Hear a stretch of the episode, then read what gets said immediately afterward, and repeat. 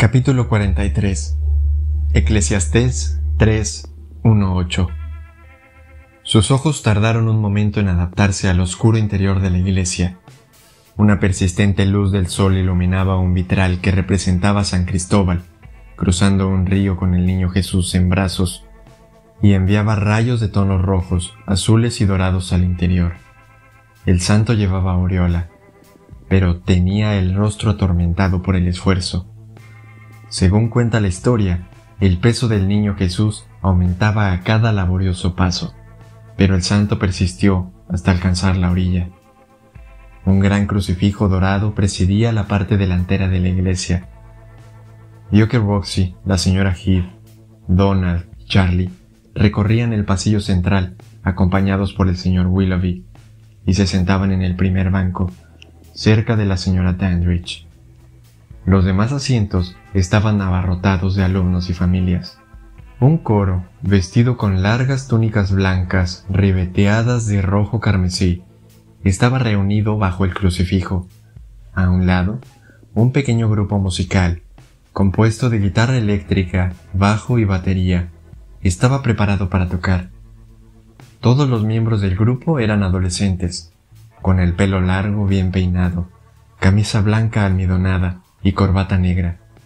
Serían compañeros de clase de Roxy, y supuso que los sábados por la noche se convertían en una banda de punk rock, o tal vez de country, con botas y sombreros de vaquero, un pequeño paso por encima de una banda de garaje. No vio a ningún organista, pero sabía que había uno cerca, puesto que la música solemne seguía sonando mientras la gente ocupaba los demás bancos. Reconoció un himno luterano Castillo fuerte es nuestro Dios, que parecía fuera de lugar en la iglesia baptista, pero había tantas cosas inusitadas en su mundo que por extraño que pareciera, resultaba adecuado. Esperaba ver a un asesino y no a un sacerdote en la iglesia. Llevaba en el bolsillo una pistola y no el libro de oración común.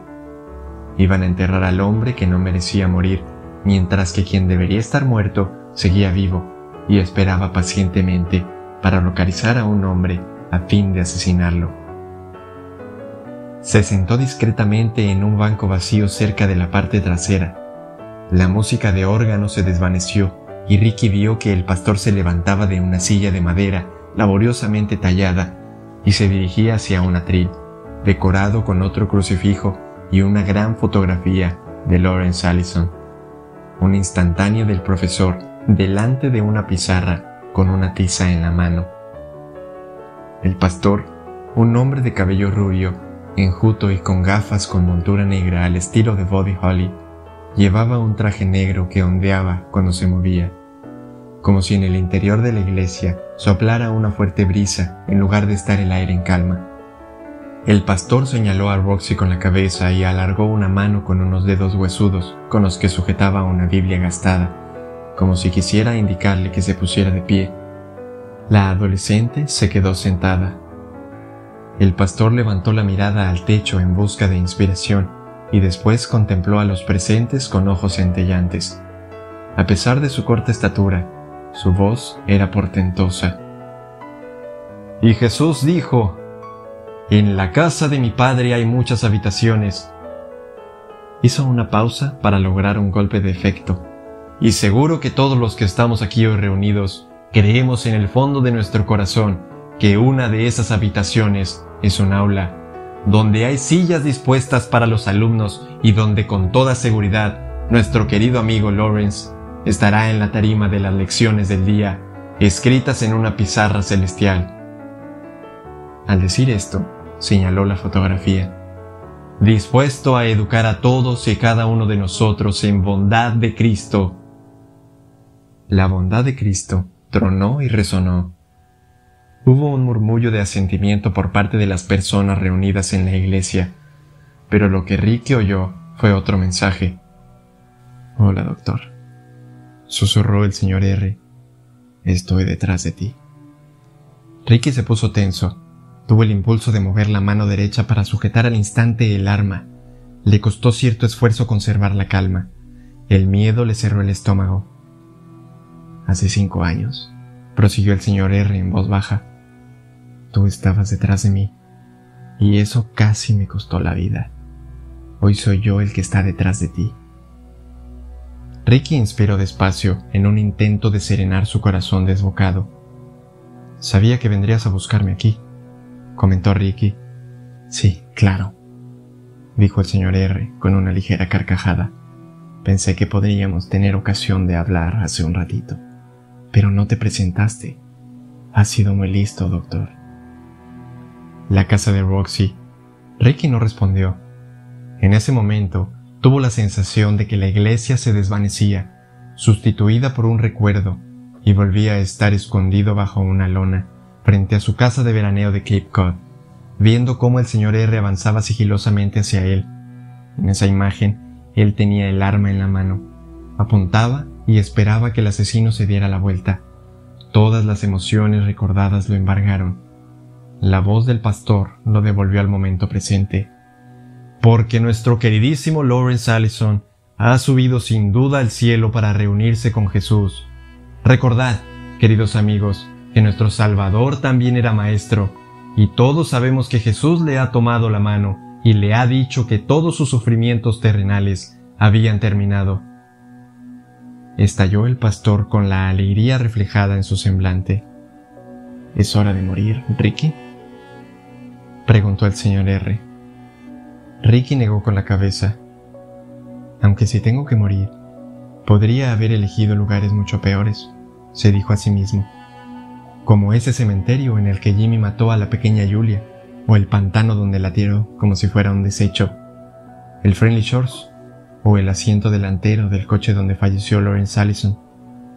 Me pregunto si lo último que vio el profesor fue la deteriorada escuela que él tanto quería no quiero morir atrapado en un despacho, engullido por las llamas como Augustus Sharpie. Un mal final para un hombre en cierta medida malo. Un final peor de lo que se merecía, pensó. Si tiene que pasar hoy, en los próximos minutos, esta iglesia es un lugar tan bueno como cualquier otro.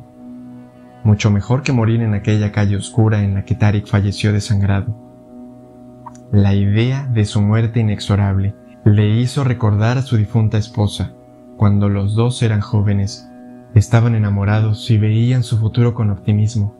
Se dio cuenta de que hacía muchos días que no había pensado en ella, en ella de verdad, imaginándola antes de su enfermedad, antes de su muerte.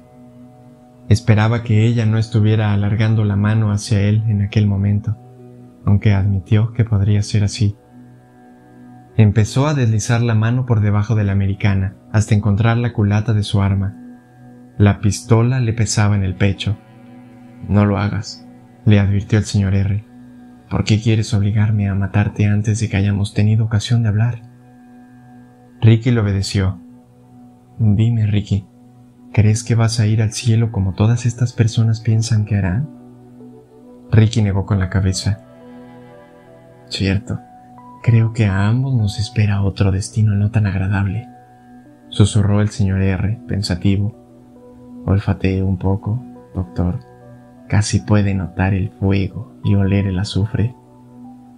Cada palabra del asesino parecía subrayar que el asesinato era una broma y que la muerte solo se merecía una carcajada burlona. Ricky recordó la conclusión de la señora Heath si no ves la muerte como una enorme broma cósmica. Y aquí estamos, doctor, rumbo al infierno. Fue casi como si pudiera notar el aliento del asesino en la nuca. Delante de él, el pastor seguía bramando, porque el aprendizaje, la educación que nos enseñan en el colegio y en nuestra fe, nunca muere. Son lecciones que pasan de una vida a otra hasta la eternidad su voz parecía elevarse, pero nunca era lo bastante fuerte como para tapar los susurros del hombre que Ricky tenía detrás. Ricky quiso darse la vuelta y enfrentarse al hombre que quería asesinarlo, pero no lo hizo. Siguió mirando hacia adelante. No me matarás aquí, respondió en voz baja. ¿Estás totalmente seguro de eso? Sí, lo estoy, pensó Ricky. Para ti, asesinar es algo íntimo, requiere oscuridad y calma. No hacerlo en público con una luz fuerte y rodeado de gente. Echó un vistazo a un lado y vio que los dos inspectores de policía estaban allí plantados, más cerca de la parte delantera, pero desde un lugar donde podían vigilarlos tanto Roxy como a él. Asintió con la cabeza como si contestara la pregunta del señor R, y vio que los dos policías no se estaban esforzando en absoluto por ocultar quiénes eran exactamente. Llevaban la placa a la vista en el cinturón, como cuando le habían hecho frente a la entrada del pantano. Se les marcaban las armas debajo de las chaquetas ajustadas. Smith y Jones lo miraron y después fijaron otra vez la vista en Roxy. Sus ojos estaban llenos de preguntas, como ¿dónde han estado? Yo también los veo, dijo el señor R en voz baja. ¿Cree que pueden mantenerte a salvo? Ricky negó ligeramente con la cabeza. Bueno, por lo menos estamos de acuerdo en algo, soltó el señor R. Oh, pero podemos estarlo en muchas otras cosas, aseguró Ricky, cazando las palabras del asesino al vuelo y procurando volverlas en su contra. Mantuvo la voz fría, directa, miraba hacia adelante, pero todo lo que decía iba lanzando hacia atrás. El señor R soltó una risita. ¿Por ejemplo? preguntó. La muerte, la agonía, el asesinato, y lo fácil que son realmente esas cosas, contestó Ricky. Es lo que he aprendido de ti y de tus hermanos. El pastor extendió los brazos, de nuevo a modo de invitación. Repitamos todos juntos las palabras que nuestro Señor nos enseñó dijo con una voz que recorrió a todos los presentes, y sin apenas pausa, empezó a recitar. Padre nuestro que estás en el cielo. ¿Crees que rezar te ayudará? preguntó el señor R en voz baja, mientras las voces de los fieles murmuraban delante de ellos. Ricky no se movió, no contestó esta pregunta. Creo que deberías probarlo. Prosiguió el señor R. Nunca se sabe, doctor. Tal vez tus plegarias obtengan respuesta. Hágase tu voluntad. Una de mis plegarias obtuvo respuesta, dijo Ricky, manteniendo muy baja la voz, intentando dotar a cada palabra de la misma furia infinita que sabía que todavía guardaba el asesino situado detrás de él. ¿Cuál? Estás aquí, ahora, y puedo decirte esto. Cuando esta ceremonia finalice, solo quedará una de dos posibilidades los fieles siguieron murmurando, aquí en la tierra como en el cielo. ¿Dos? Sí, dijo Ricky. O tú estarás muerto, o lo estaré yo, o ambos estaremos muertos. Esa es una posibilidad. Un tiroteo aquí mismo. No será exactamente el OK Corral, pero tendrá que valer. La otra es que la ceremonia finalice, los dos salgamos a la calle y puff, desaparezcamos nos desvanezcamos, nos evaporemos. Y entonces, tanto tú como yo, veremos cada minuto por llegar como el que podría traernos la muerte. Tú seguirás queriendo asesinarme, eso es para siempre, ahora lo sé, pero es igual de posible que yo pueda estar predispuesto a cometer un asesinato. Ahora también sabes eso. Quizá, solamente quizá, me he vuelto igual que tú. Danos hoy nuestro pan de cada día Tú mismo me dijiste que si les pasara algo a tu hermana o a tu hermano, o a su mujer o a sus hijos, sí, oh, Ricky, perdona nuestras ofensas. Equilibrio. Prosiguió Ricky. Yo soy una amenaza, tú eres una amenaza, estamos igual. Realmente esta es la única forma en la que ambos podemos salir de aquí, no solo vivos, sino con un futuro puso todo el énfasis que pudo en esta última palabra. Era el mejor farol que se le había ocurrido. Y líbranos del mal. Amén. Dijo en voz alta, con lo que se unió al coro que inundó la iglesia, pronunciando esa palabra. El señor R debió de haberse inclinado hacia adelante, porque Ricky notó que tenía sus labios apenas unos centímetros de su oreja Quieres volver al punto en el que estaban antes las cosas, doctor. Pero en realidad nunca fueron como creías. ¿No te lo han demostrado estos últimos días? Para ser un hombre que cree buscar verdades, vives sin duda en un mundo de mentiras. Notó que el señor R sonreía. Va a matarme ahora, pensó. O quizá no. Se lo está pensando. Se está preguntando si no le importa que estemos en una iglesia rodeados de gente. Está intentando decidir si no significa nada para él que haya dos policías con las manos en sus armas a unos pocos metros de distancia. La pistola del calibre 40 parecía estar llamándolo. Acercó un poco más la mano hacia ella. Está calculando, se dijo a sí mismo, sumando, restando, dividiendo, multiplicando. Conoce la respuesta, la muerte. Está intentando decidir si es el minuto adecuado o no. El psicópata duda, no sobre el deseo, sino sobre el lugar. En el estrado situado en la parte delantera de la iglesia, el pastor seguía hablando. Gracias, amigos míos, ha sido precioso como siempre, y ahora oiremos una canción que le gustaba mucho a nuestro hermano Lawrence. Ricky pensó que la iglesia abrazaba como el carbón. Esperaba ver llamas de un momento a otro. Tenía la impresión de haberse metido en un incendio. Se preguntó si el asesino estaría pensando lo mismo. El pastor se situó delante del coro. Ricky vio cómo se preparaban. La pequeña banda de rock miró al pastor, que asintió en su dirección. El guitarrista puso los dedos en el traste, pareció inspirar profundamente y rasguó con suavidad una serie de acordes. Tras una breve introducción musical, el coro se sumó a la melodía, con su versión de una conocida canción. A Ricky le pareció irónico. The Birds estaban en el iPod que escuchaba cuando salía a correr por Miami.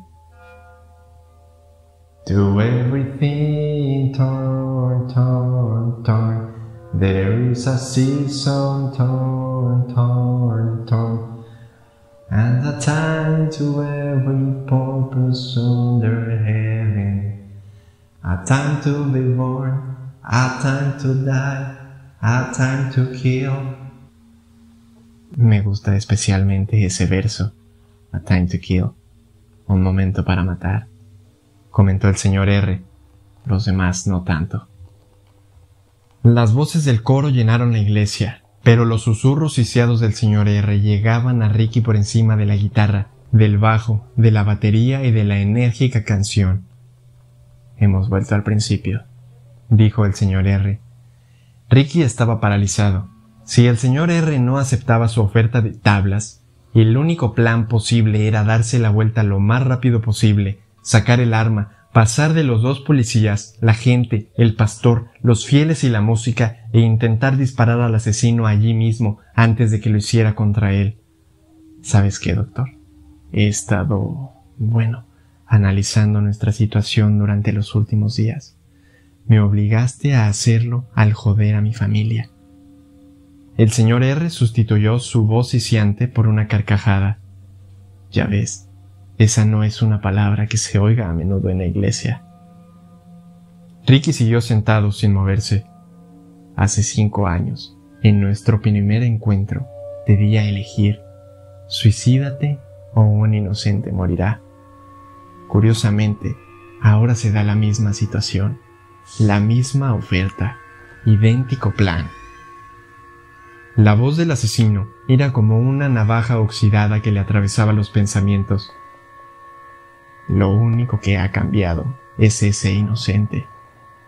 Los dos sabemos exactamente quién será esa persona. Ya no será alguien anónimo, ya no será un desconocido, será la vulnerable joven que está en el primer banco, llorando desconsoladamente. Roxanne, nuestra huerfanita. Ahora el peón en el tablero es ella.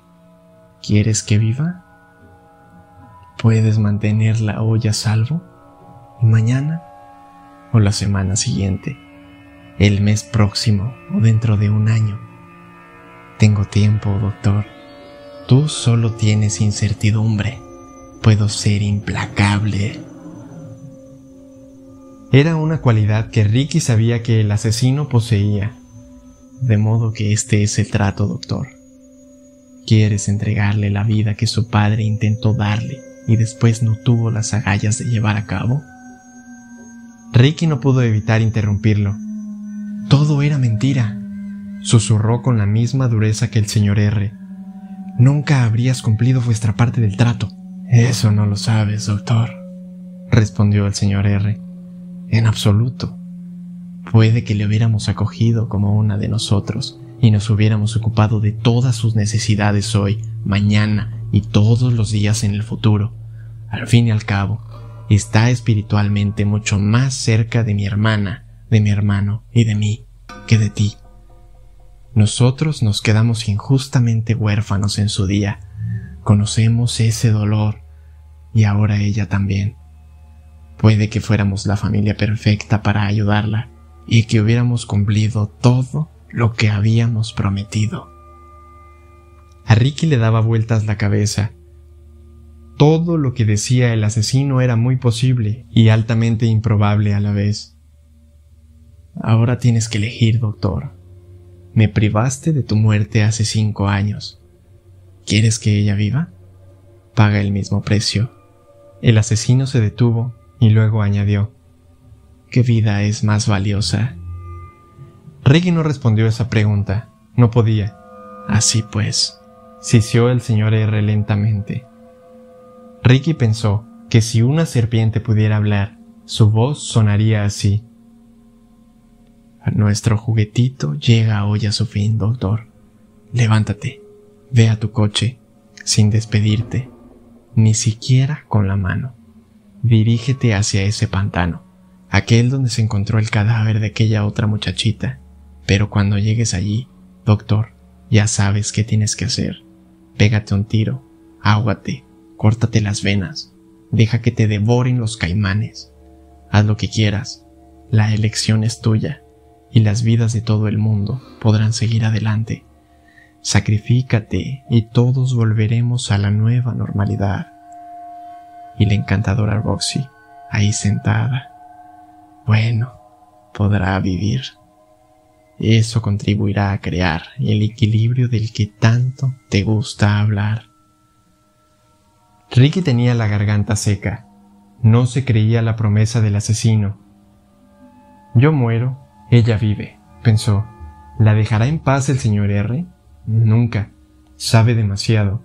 El señor R está mintiendo, pero no lo sé con certeza. Las opciones lo martillaban. Si no haces lo que te digo, doctor, bueno, piensa en ello del siguiente modo. ¿Quién es aquí el creativo en lo que se refiere a asesinar? Hizo una pausa y añadió en un tono desenfadado casi amistoso. Hoy tenemos asesinato en el menú. ¿Qué podríamos pedir para la triste huerfanita?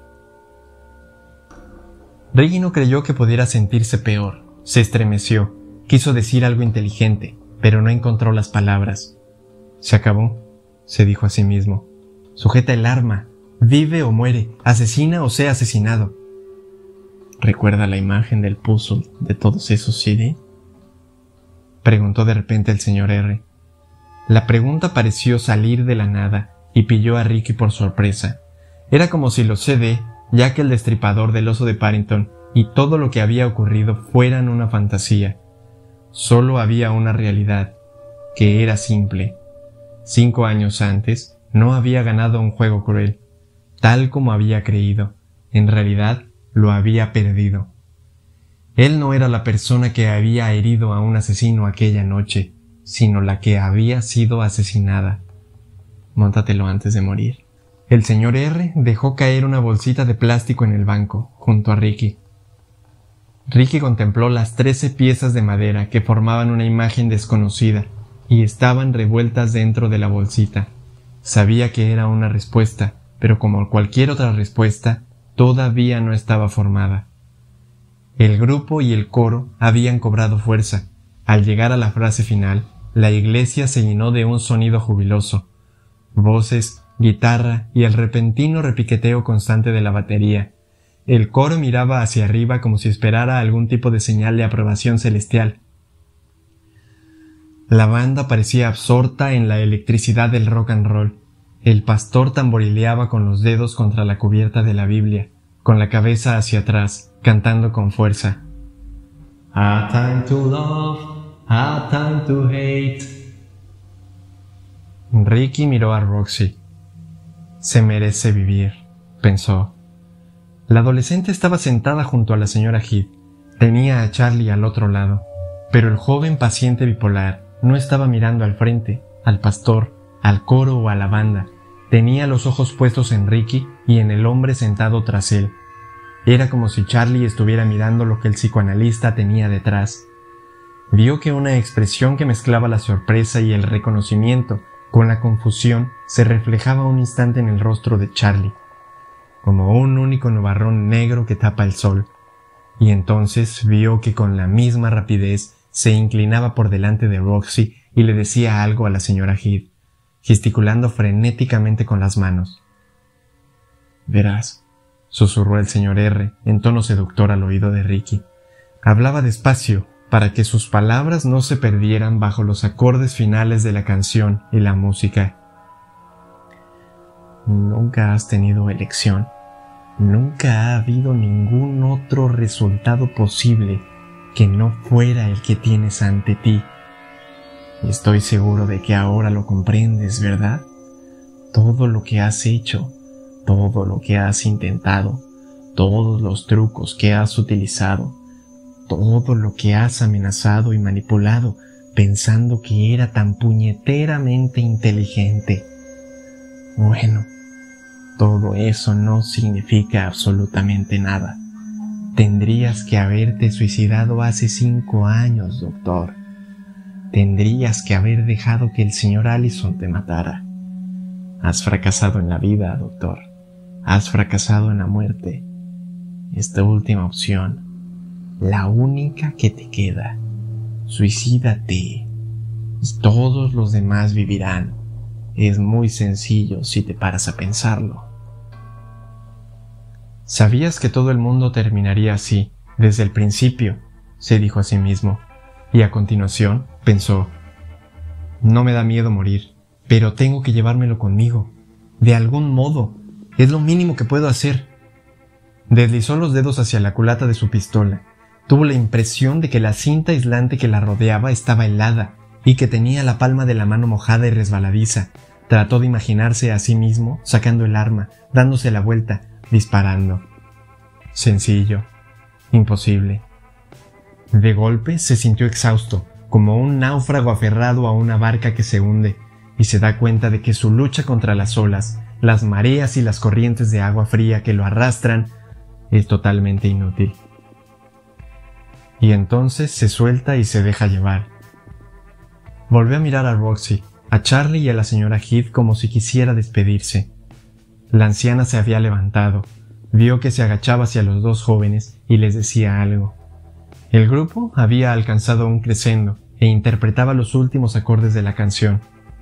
Las baquetas del baterista golpeaban los cueros de su instrumento, las notas de la guitarra se cargaban de energía. El sonido se quedó suspendido un momento sobre su cabeza, envolvió su cuerpo y le atravesó el corazón antes de que la música se desvaneciera resonando junto con las palabras finales que cantó el coro.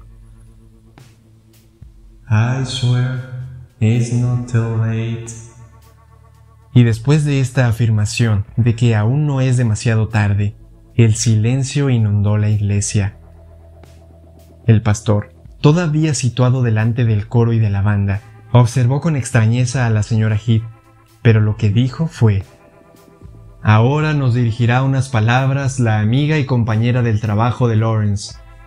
En otro banco, la señora Dandridge se levantó y avanzó hacia el atril con un fajo de papeles en la mano. Su panegírico, pero Ricky tenía la mirada puesta en la señora Heath. La anciana estaba recorriendo el pasillo central de la iglesia en su dirección. Se movía a un ritmo constante, ni deprisa ni tampoco despacio, casi majestuosamente, como una monarca viuda que había gobernado su reino benévolamente durante cada uno de sus 87 años. Se detuvo de repente junto a Ricky. Lo miró a él primero, y sus ojos azules centellearon como debían de hacer 50 o 60 años atrás. Después miró detrás de él. Ricky se volvió y vio que estaba mirando directamente al señor R. El asesino lucía una expresión de desconcierto en el rostro. ¿Quién es usted? preguntó. La señora Heath no respondió. Se giró hacia Ricky. ¿Es él tu búfalo africano? Preguntó. ¿Qué? Soltó el señor R. Sí, respondió Ricky. Ya me lo había imaginado, dijo la señora Heath. Llevaba un bolso grande y caro de marca. Sin dudarlo, metió una mano dentro.